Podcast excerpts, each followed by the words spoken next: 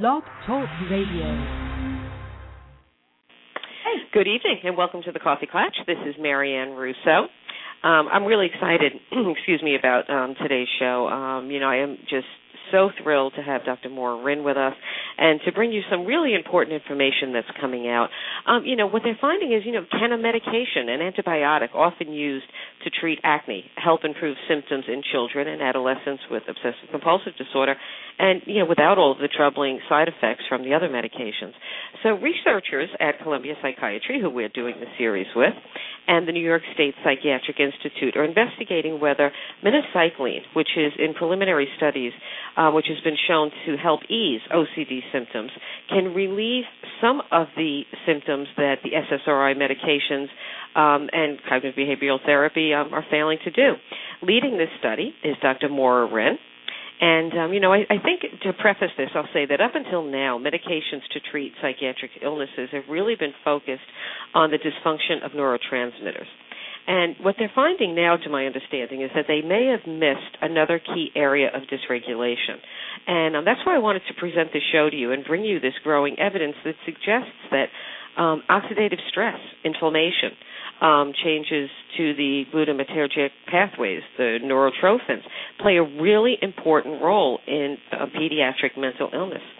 So, um, you know, I want to bring on Dr. Moira Rynn. She's an honor to have here. She is the director of the Columbia University Pediatric Anxiety and Mood Research Clinic and um, the Children's Day Unit. She also serves as the interim director of the Division of Child and Adolescent Psychiatry at Columbia University State Psychiatric Institute.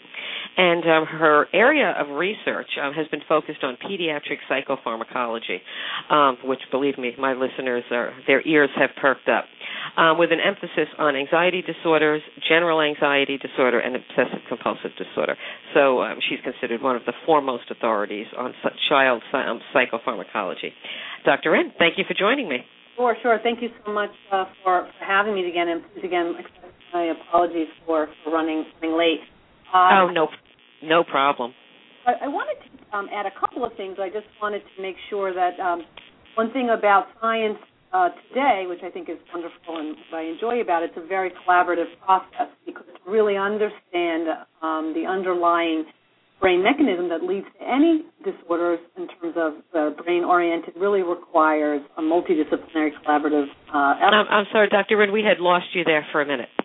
So I was just saying, I'll, I'll pick up the phone in case it's a problem with my phone. Um, that okay. you know, it's a very collaborative effort to do these types of studies, and I just wanted to mention also Blair Simpson, who's the co-investigator of this particular study, where we're looking at use, use of adjunctive minocycline, who's an adult psychiatrist, and also a, a Dikoma Shungu for uh, Weill Cornell Medical Center, because uh, this study is also trying to examine what the mechan- potential mechanism of action, uh, if this antibiotic, addition of antibiotic, is found to be useful. We're actually doing an imaging technique um, called MRS imaging to actually see if we can understand the mechanism of action uh, in, in this particular study. And um, we have pilot data for a subset of children and young adults that seem to have responded positively with the addition of minocycline, which is an antibiotic, as an addition to uh, their antidepressant. Um, and this would be with young people and young adults who have not fully responded uh, to their antidepressant and looking at adding on minocycline uh, to their treatment to see if that assists with their um, um, obsessive compulsive uh, symptoms. Um, which is which is huge, and NIMH also, I understand, is involved in this study. So yeah, so this is a study that is funded by the National uh, uh, Institutes of Mental Health, and it's a type of study that's considered a feasibility and acceptability study. So part of the issue is to see mm-hmm. one is it a feasible program to be doing and so can we really do a study like this where we're examining the addition of this minocycline to the antidepressant can young people feel comfortable with this type of treatment. You have to take two, you know, taking more than one medication. Um, is it to- tolerated?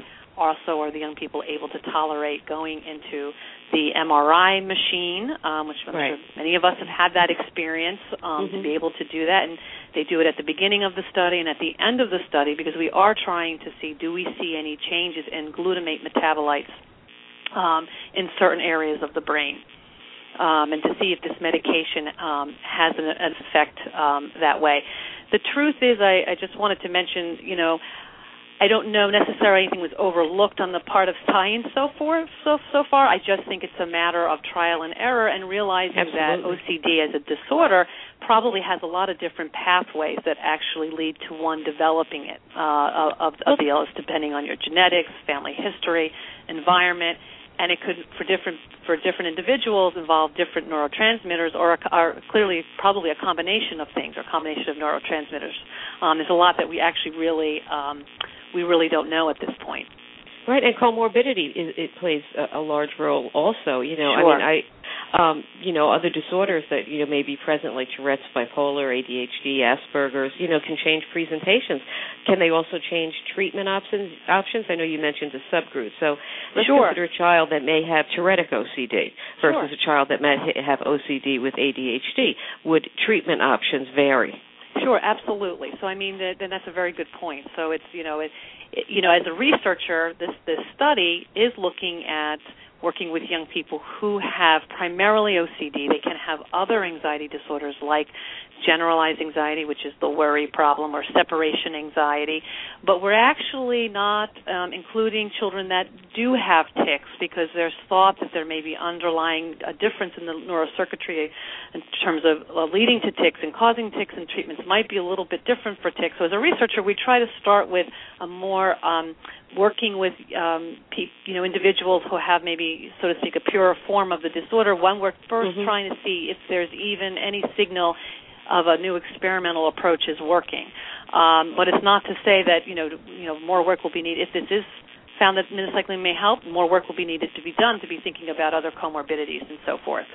Right. Um, and um, you know, it's also been um, recently the study I think just came out this week that um, um, they did trials of minocycline on children with Fragile X, right. and um, they had very good results as well Right. as well. They didn't come out yet. No, this November they'll be coming out, but the minocycline with schizophrenia and bipolar. So, um, Right. you know, this could be a really, really important discovery. Right. Um, right. You know, and like we said, unfortunately, the medications often used, which are the SSRIs or the SS um, um, NRIs, they they really not they don't help all kids, even with cognitive behavioral therapy, which usually go hand in hand.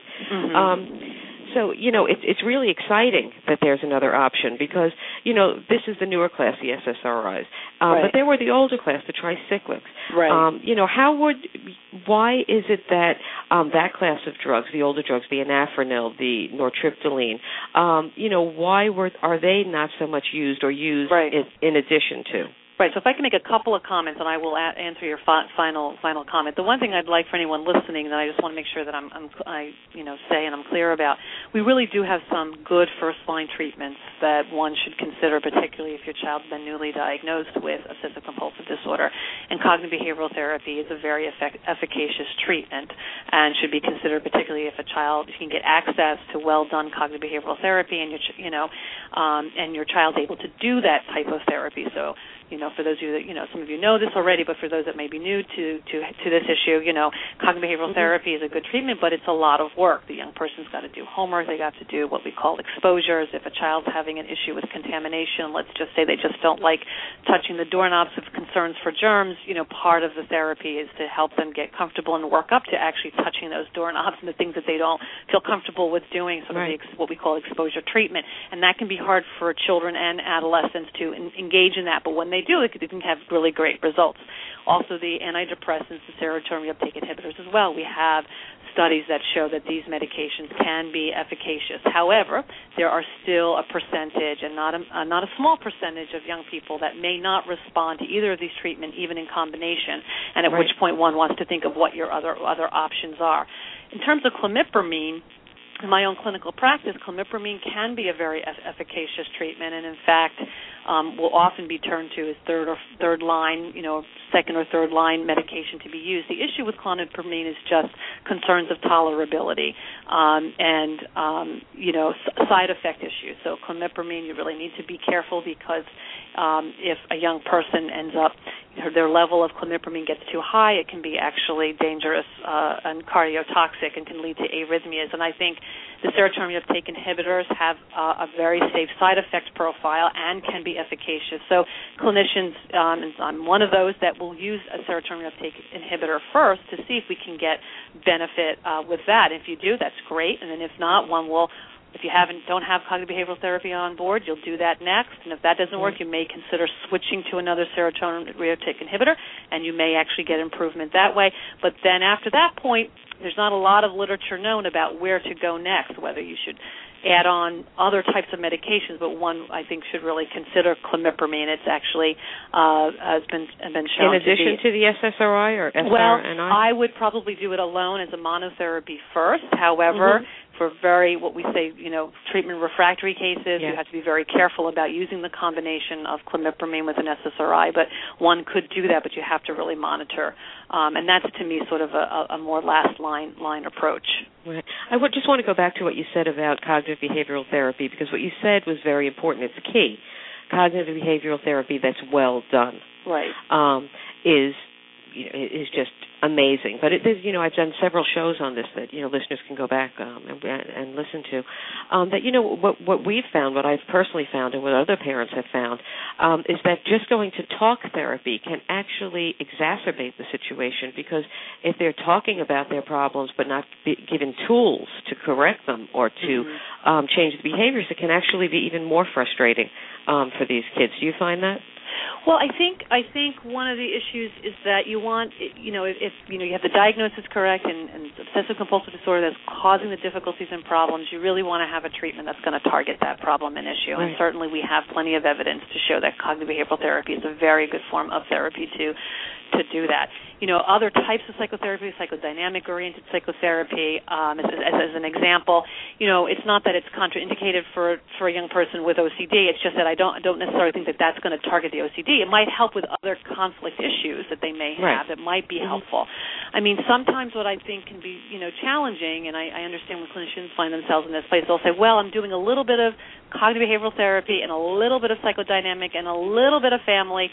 Sometimes that dilutes um, the efficacy of any one of those modalities, depending on what you're trying to target, which is not potentially not in the best interest of, of, of the patients because they're not getting a full dose of any one of these treatments. So I think exactly. if the OCD is the primary problem and the one that's causing the most distress in the young person's life. Sure, there's probably, you know, I'm sure there's always families. People have family stuff. Everyone could be helped. I always think everyone could be helped with family therapy. We could all use Everybody. it preventively. Oh, definitely. But I mean, it's but a luxury. OCD is the primary thing that you know you really want to target first and take care of that, and do it with the right. treatments that we know in its full effective dose. And I'm including dose meaning even for the psychotherapy and it, as well as you know for the medication. And that is another issue in the field. I will get young people sent to me who say, "Oh, I've, I've failed." this medication, they're often on inadequate dose of the antidepressant. So if there's one, I should say, one take-home message as we started to do this program, we've all been, uh, my team has been discussing together about how many young people are being referred to us for the program that are not on the maximized. Once the decision to treat with medication is done, one wants to make sure that you get to a maximized dose, um, providing you know you, the young person can tolerate it of exactly. course. Um, but you know, start we're struck low, by right? how many slow. kids are not at the maximized dose and are still suffering, taking a medication, getting feeling very hopeless about the situation, and the dose has not been maximized appropriately. Right. And you know, obsessive compulsive disorder is I mean, it's debilitating. Um, I know this. My children have it. You know, I've done many shows. I, I want to move on to the study of subgroups uh, because I think it's important for parents to understand the differences. Um, I've done many shows on pandas, pediatric mm-hmm. autoimmune neuropsychiatric disorder. My middle child had it. Okay. Um, and you know, when I was when I heard about what you were doing, and then I, I was um, researching about the glutamater, um, glutamatergic um, pathways and um, the um, you know the inflammation property of it, it really made me think of how many subgroups there are. Mm-hmm. Because now with pandas, um, it was an autoimmune reaction to strep. Mm-hmm. And um, you know, for my daughter, we tried the penicillin, we tried the amoxicillin, none of them worked. However, when we gave her augmentin, which had the clavulanate, which actually passes the blood-brain barrier, I don't know if that made a difference. It, it, it changed everything. Hmm. Um, but now, how does Right. uh, pandas, which is um, an autoimmune response, Mm-hmm. differ from what you're finding um, for the reasons that the minocycline Right. would work. I don't know if it does differ or doesn't, to be honest with you. So, you know, pandas itself is another, um, you know, form of which you can see symptoms of OCD clearly, but there may be a different mechanism that's leading to the OCD symptoms that you're seeing. Um, and I think there's a lot of research being, you know, there is being research through Swedo, Right. is the authority on this, um, and Mhm. other centers She's been on several times. yeah. I bet. Okay. You know, they're researching this very carefully to sort of one, how do you identify the right children that have, you know, pandas, and now it looks like the, the, the even the name of it's going to be changed and sort of Right. looked at in a more broader, a broader context in terms of a neurological uh, problem. Um, um, but you know, interestingly enough, for our study, we're excluding anyone that's truly clearly documented as having pandas because again, you know, we're not we're not sure exactly. You know, minocycline. We're you know, unfortunately, like most of our medications, we might think we know some of the mechanism of actions, but we don't know all of them. And there's a lot that right now we're really trying to see. Is there? We did a small pilot study, and I just want to be humble about it. It was a small pilot study, and some children it was like it was a home run for them, and Right. some it was not. Um, Blair Simpson worked with adults uh, with Carolyn Rodriguez um, who's another wonderful psychiatrist working in the area of hoarding and OCD here at, at Columbia. And they looked at adults, and those that had a response seemed to be those adults who had early onset OCD, so OCD that occurred uh, prior to the age of 18. What does that mean, if anything? We just we just don't know. But it did give us the idea to do this minocycline adjunctively first with young people with Mhm. OCD uncomplicated with some of these other because pandas you know when you look at what you get with those symptoms it's it's got so many other neurological symptoms that you can get with that and it may be a different Absolutely. process. It's not to say that minocycline might not help as well because it is an antibiotic. It has very good cns penetrance just all the stuff that you were just bringing up um, which is why we're we're interested in, in using this compound and, and maybe but we're starting off with sort of a more pure sample approach so we can really measure and see what we think is going on. And that's the hard part when you're doing a study that also is working with using a technology like this imaging technology where we're actually trying to measure these uh, you know the glutamate metabolites to really see what's going on we want to first start being more pure so we can see if we can understand what what is the mechanism of action in minocycline. You know there could be that we will find no difference pre and post when we do these scans. I, I we just don't know and that's why it's a pilot feasibility study so that we can get a we could get a sense um, get a sense of this. Well, you know, one thing that we as parents know, um, and you know, thousands of listeners um, who are going to be listening to this whose children have OCD. Um, you know, we know at this point there is no magic bullet, and there's certainly no universal magic bullet. That these kids are all different with their subgroups and their subtypes. Um, you know, but I, I wanted you to just, if you could, explain um, to the audience um, what glutamate pathways are, what neurotrophins are, and how they play a role in mental illness. Because, um, it, from what I understand, it's the antioxidant and oxidant and anti-inflammatory properties, um, Right. neuroprotective properties that you think may be the key here. hmm So again, we don't. we- We're not. So these these this is this is all great. So you know that is what the interest is in in terms of the glutamate pathway because glutamate is a sort of an excitogen, you know, exci- Right. excitatory uh, um, compound can actually uh, lead to. Um, you know, sort of what we could say in a sense, damage to to the neurons when you have too much of it. You need it, but if you, it's sort of being very basic and kind of cartoonish about this, but in a basic sense, it's sort of an imbalance of that, kind of like you always hear with the serotonin, where there's an imbalance of that. Um, Right. So I'm making it very, you know, sort of basic that way, but it is a sense that there may be, with a reduction of these glutamate metabolites in the synaptic cleft between these neurons, um, the way minocycline we think may work is that it has neuroprotective effects by, in a sense, inducing the increased uh, uptake of glutamate by the glial cells and leading to an inhibition of microglial cells, which actually can lead to more destruction for the for the for the neurons. So it's felt by some of the some studies that have been done in humans with imaging shown that sort of decreasing some of these levels uh, seem to, to lead to a decrease in um, actual OCD symptoms. Um, but you know we're not we're not a hundred percent we're not a hundred percent sure. However, the field has gotten very interested in, in, in the glutamate system in general as another system to be looking at, and there are you know, the various structure, what we call structural and functional imaging studies that seem to suggest that OCD is associated with the brain circuit that involves the orbital frontal cortex, the striatum. These are different parts of the brain that are felt to be involved. And initially, the field had been very focused on serotonergic ab- abnormalities. Um, but as we've gotten more animal and human studies seem to implicate glutamate in the system of OCD, and there are actually human genetic studies that have found association with certain types of genes that are related to the glutamate system that also might suggest that it is in the glutamate system. Um, and there's animal, models where they have disrupted the glutamate uh, glutamatergic transmission in these different circuits, and actually see the animals start developing OCD-like behavior. So it's led to in the field now looking at various compounds targeting this that alters the reuptake of glutamate from from the synaptic cleft. And so other compounds, for ex- example, is uh, riluzole. Um, and I know the National Institutes of Mental Health had not too long ago completed a trial for pediatric OCD where they were examining the use of that uh, compound. And in that study, I think they allowed the comorbidity of autism spectrum disorder. Mm-hmm. And so those results are not out yet, but there have been some open trials with riluzole as an example in adults with OCD and have found some some results. And also, so there's a pilot study.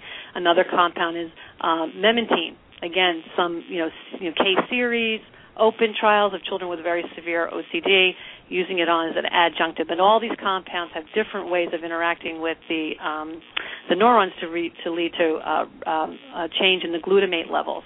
Um, but we're, we're not 100% sure, and that is why with, with adding uh, MRS imaging to try to see pre and post in our study, with the treatment of adding on minocycline, we're hoping we can get some information about that, how this might be working. Um, you know, is there can we can we actually um, quantify that change? Maybe there's certain you know those children that have a good response to the minocycline hopefully we can look at these glutamate metabolites and compare pre and post what might be different about them versus the children that get the compound and didn't show any improvement. Um, right. So we're just this is really at its infancy in terms of the things that we are um, looking at. Well, we appreciate you looking at it. I'll tell you that. Um, I have I have a question about the minocycline um, in general. It's, a, it's an antibiotic. It's it's often used to treat acne and skin conditions. Right. Um, was is there a reason why minocycline is being chosen over, say, tetracycline, which was, I mean, when I was a kid, that was the that that was the Z pack of the day, right? Um, or you know, doxycycline. Um, you know, and a really ridiculous, obvious question, I guess, is um, would supplements like coenzyme Q10 um, be Mm-hmm. something that could also help with to with the neuroprotective um, aspect of this? Right, right. So, so minocycline um, is a second generation. It is a second generation tetracycline with very high CNS penetration. So that's one reason it has a very high CNS uh, um, penetration. So that okay. that that's one one thing. Um, it um, is FDA approved for children um, um, ages eight and older. So you know, it's exciting to look at a compound that might have another, you know, what we call a repurposing of its use, because um, you can, you know, it's very hard in the field of um, child psychopharmacology to get new compounds on the market and looked at and studied at because it's a very, very long process. Often we're waiting until the adult trials get done. Um, and then the physicians, you know, will will use it off-label prescribing and so right. forth. So one one thing that we were excited about this is an, it's FDA approved for children. We're able to um, it's already prescribed, as you mentioned, for treating acne, um, which is huge. Right? Yes, um, its antibiotic resistance in general is lower than some of the other antimicrobial choices. Um, it's you know it's just a lot. It's inexpensive, so it's a lot of these different things. And you know the chronic inf- administ- when you look at the chronic administration data, so meaning those young people that have been on it for a long period of time um, you know, for the most part, have tolerated toler- tolerated really well. Then there was this growing evidence of animal studies, um, and actually also, you know, human clinical trials of neurological disease diseases, including Parkinson's um, and Huntington's, um, that showed mm-hmm. that minocycline may have neuroprotective effects. And then there were some animal models as well that looked at how minocycline was functioning and showed that it inhibited glutamate caused, or if you will, glutamate induced cell death. Um, and you know, again, we're not sure. We think that this effect might be due to the fact that minocycline um, increases gl- uh, glial glutamate transport and you know inhibits microglial proliferation. Um, and you know, there were primate studies that you know looked at you know w- where did you get this neural protection or sort of help, so to speak. Mm-hmm. Um, in humans, around equivalent dose of 200 milligrams a day, which is around the range of what you prescribe in, in young young young adults. Um, so it is dosed based on um, based on on weight. And the maximum dose is 200 milligrams a day, and the dosing that we are using is um, based on what a pediatrician would do for acne, based on weight, or for you know definitely for an, an infection. So we're definitely is dosing this, it at the most that we can for weight in order to make sure to see if we get um, any kind of of, of, of response. Um, in terms of other, is this something that could possibly be for very young children? My daughter was four when she first um, her OCD came out. Um, is this something that could possibly be a first line treatment for very very young children instead of the um, um, you know SSRIs or something? Uh, you know, no. So the reason why it has no. the okay. approval for eight, eight and older is that it, it can cause um, at younger ages it can cause um, dental problems. So that's why right, we have to be very careful yeah. mm-hmm. uh, with using it in children, um, you know, under the age of eight, because you know, under their, their teeth are not um, fully done changing and growing and, and, and so forth. So we're not going to be able to use it under under the age of age of eight. Um, in terms of first line, I don't know. I mean, I, I, you know, right now we're looking at it from the, the perspective of using it as an adjunctive treatment. So mm-hmm. the young people that are involved, children, adolescents that are involved in the program, have at least have had a minimal response to the antidepressant, and this is looking on as, uh, you know, we're using this as an add-on treatment. And you know, there's just not a lot of options, or at least not a lot of information about add-on treatments. Generally, add-on treatments can be a second antidepressant. Presently, now it can right. be atypical antipsychotics, which has its challenges in terms of its side effect profile and weight gain, um, which can be can be significant. Um, there's been right, some just adds that, to the emotional problems. Yeah, yeah. So you, you know, you, have, you know, I mean, this just really gives gives parents hope. I mean, right. it really does. Um, you know, did you mention? If I just want to backtrack, because I wrote a note here. Um, you said that it was very well tolerated. You, I thought you mentioned something about allergies. Like one of my daughters has anaphylactic shock to several antibiotics. Oh, um, but I was told that this class of antibiotic actually is least likely to cause allergic reactions in kids. Is is that true? You know, I I don't. That's not. I did not know that. yeah, well, that's just what they had told me that if she does need an antibiotic, that they would right. go with the doxycycline. There, maybe there's truth to that. I know right. it's it's it's yeah. pretty it's pretty well tolerated. Um, right. You know, we you know I have seen a significant rash with this compound. Um, so, um, you know, with right. all with all drugs, you you run that. There's always that risk of someone having a very uh, significant allergic reaction, and I have actually seen that with with uh, Steve, Stevens Johnson or just no, no, rash? no, no, not Stevens okay, Johnson. Good. No, thank okay, God, no. Checking. But you know, just but, want to make was, sure before. yeah, no, no, no, no. But what was significant to require additional treatment. You know, once we stopped it, it mm-hmm. the medication was fine, but we had to use some treatment for for the skin. So it's not right. it's not a perfect. None of these medications Nothing are, is. and it's about like you were saying before. It's the individual, the thing, the heter, you know, the heterogeneity of the illness, the heterogeneity in the response of treatments, and the heterogeneity of, of the side effects one can experience. Each each person may have a different different experience, so one has to be very careful and monitored carefully with with any of these compounds. Um, so you know, rash is definitely a risk. Is not not a, not a history that I'm aware of of Stevens Johnson's with this compound. Right. Um, there are some rarer side effects, um, and that's been noted for, on more chronic use, and it's been described as like um, I'm trying to think of the right word. Um, lupus-like, um, maybe interesting enough, immunological. Again, it's right. rare, mm-hmm. and it's been right. when it's been used cr- very chronically. Um, and, and this study is not going to answer the question. So for those young people who have a good response, you know, what does that mean? Should they be on it for? Exactly. I've had this question asked me, and I don't, I don't know, and I don't have that that answer. Um, this trial goes but up to twelve weeks. To, it leads to the conversation of um, alternatives, it, it, which may long term not be, you know, minocycline, but what you're doing is really leading um, to to a completely different avenue of, you know, possible treatments that are much more benign. Right. Um, and you know, you spoke about the side effects, but why don't you um, tell us what areas did you see or do you expect to see improvement in symptoms? Do you expect to see improvement in um, checking and rituals? Is there anything specifically that you're finding? Well, you know, across in the pilot study across the board, we did find um, improvement for, for for for checking, for checking compulsions, contamination compulsions, for mental rituals. I mean, we did, but you know, again, it was a, a small sample. That is something with this this study that we're so now we're doing a larger sample. We had to get funding mm-hmm. to do a larger sample that we are going to be tracking. That we are going to be looking at the different categories of symptoms just to see if we see anything there that might suggest um, a benefit that's different. Um, again, with this study, we are actually ex- excluding patients that have true and meet true criteria for hoarding. Um, again, getting back to you know hoarding, you know, may have a different mechanism. You know, it's right. maybe a little bit different than than, than um, uh, pure OCD. And again, because we're just first trying to see if there is, is even a signal, we're we're, ex- we're excluding that. Um, so we're just we're at this point we're just not sure. In general, across the board, the sense was really that it seemed that uh, some young people and young adults had just a great response, and some it just did nothing for. So that's well, nothing is better than made it worse, which a lot of parents are dealing with when they're adding on. Yeah. Right. And I just want to make another comment. So with this the study and the way that we're going to we're examining this, and I don't know if I mentioned it, it is a, what we call a double-blind, right. placebo-controlled trial.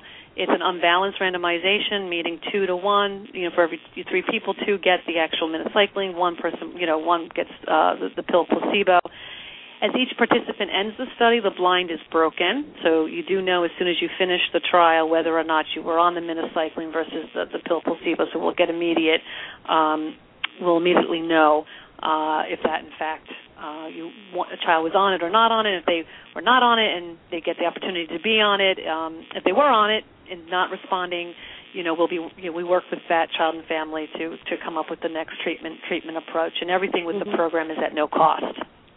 Well, let's let's move into um, this. This study is open to the public. Are you recruiting now? And if so, yes, what is yeah. your criteria? How can I'm going to give out um, Amy's number at the end, but okay. um, you know how can um, how can we help you? Well, if if you have um, a child um, or adolescent, this is also for young adults who are on a you know maximized dose of an antidepressant. You feel like you've had a little bit of improvement, but you still wish you had more improvement. Um, you've been told you have primarily OCD. You may have other anxiety symptoms. Um, you could be a candidate for this program where you would either get the minocycline or the pill placebo. We can't have any young people with braces because you can't go in the scanner with braces, so that's been a challenge because, um, of course, a lot of adolescents have braces. Right. Um, okay, I didn't think of that. Okay. Yeah, so that's that's a challenge. Um, but with that said, it's pretty easy to be in the scanner. It's really not unconscious. You just have to stay still um, it takes about an hour and 40 minutes, 45 minutes to go through the scanning process. Um, there's some questionnaires. We ask a lot of questions. There's coming in for visits initially weekly, and then it's every two weeks. And as I mentioned, it's uh, a 12 week a 12 week study. Um, um, as I mentioned, you need to be on your antidepressant at a maximum dose for three months. Um, so it can't be that oh, I'm only I've been you've been on the maximum dose right. for two weeks, let's say. It needs to be for we really because we really don't want to subject anyone to do an experimental treatment when we think that really you just haven't been on that treatment. And we'll we'll, we'll tell you that. And we've we've been doing that. We've been giving consultations to family who said, you know, we may not be quite right, but could you tell us what your advice would be. This is our situation, and we're happy to help that way. And, and we do have a consult uh, service as well um, that we could we can we can help people with as part of the research program that's at no cost. Um, so we're also interested in helping people get the right treatment, and we will tell you like, no, we're not the right program for you. Really, you know what? You've had some response, and you're not at the right dose yet. Keep keep going, um, and, and hopefully, and we've and we've had that. We've had families that we advise that to, and given them other advice, and they call back, oh, we're much better. We're not we're not going to need your program, and it takes and, time. and we're thrilled to hear that. Uh, when that happens. But if you've been on a maximum dose, you're just a little bit improved. Um, you know, you you really want to see if maybe this other uh, experimental approach could be of help, and you will get the minocycline. If you don't get it during the acute trial, you will get it in the um, follow-up phase. And oh, that's all, great. And we provide free follow-up oh, treatment. Now, I just have a question because on my notes I have that this is from ages 8 to 17, but I'm on the site now. On no, the Columbia, it's ages 8 to 20. 8, to 20. oh, that's 20. fantastic. Yeah. And let me just 20. give out the number. Um, if anybody is interested, you can get in touch with the study coordinator, Amy Rapp, at 212 543 5592. And you can also go to the um, Columbia, I'll give you the website, www.columbia ocd.org and go to studies, go to child studies, and uh, you can read about it there. Uh, but Dr. Rynn, I thank you so much for joining me. I thank sure. you so much for what and I'd you're like doing. to offer anybody that will want to talk to me directly, um, you know, feel please feel free to also, uh, you know, give me a call. And my number is uh, two one two five four three five seven nine nine. Okay. Well, I know I'm going to be calling you. Great. Well, thank you for having me. I so I really appreciate the opportunity to be with all of you today. Oh, you, you're very welcome. Thank you for joining us. Okay. Take care. Bye bye. Bye bye. As we end each show, as I end each show, you are your child's best advocate. You, if not you, then who? Become an informed, educated parent right here at the Coffee Klatch. This was another of our Columbia um, University Psychiatry series. Outstanding. There is absolutely none better. They're trying to change the lives for our kids. Um, support them. Go over, take a look at their website, and I'll see you next week. Thank you for joining me.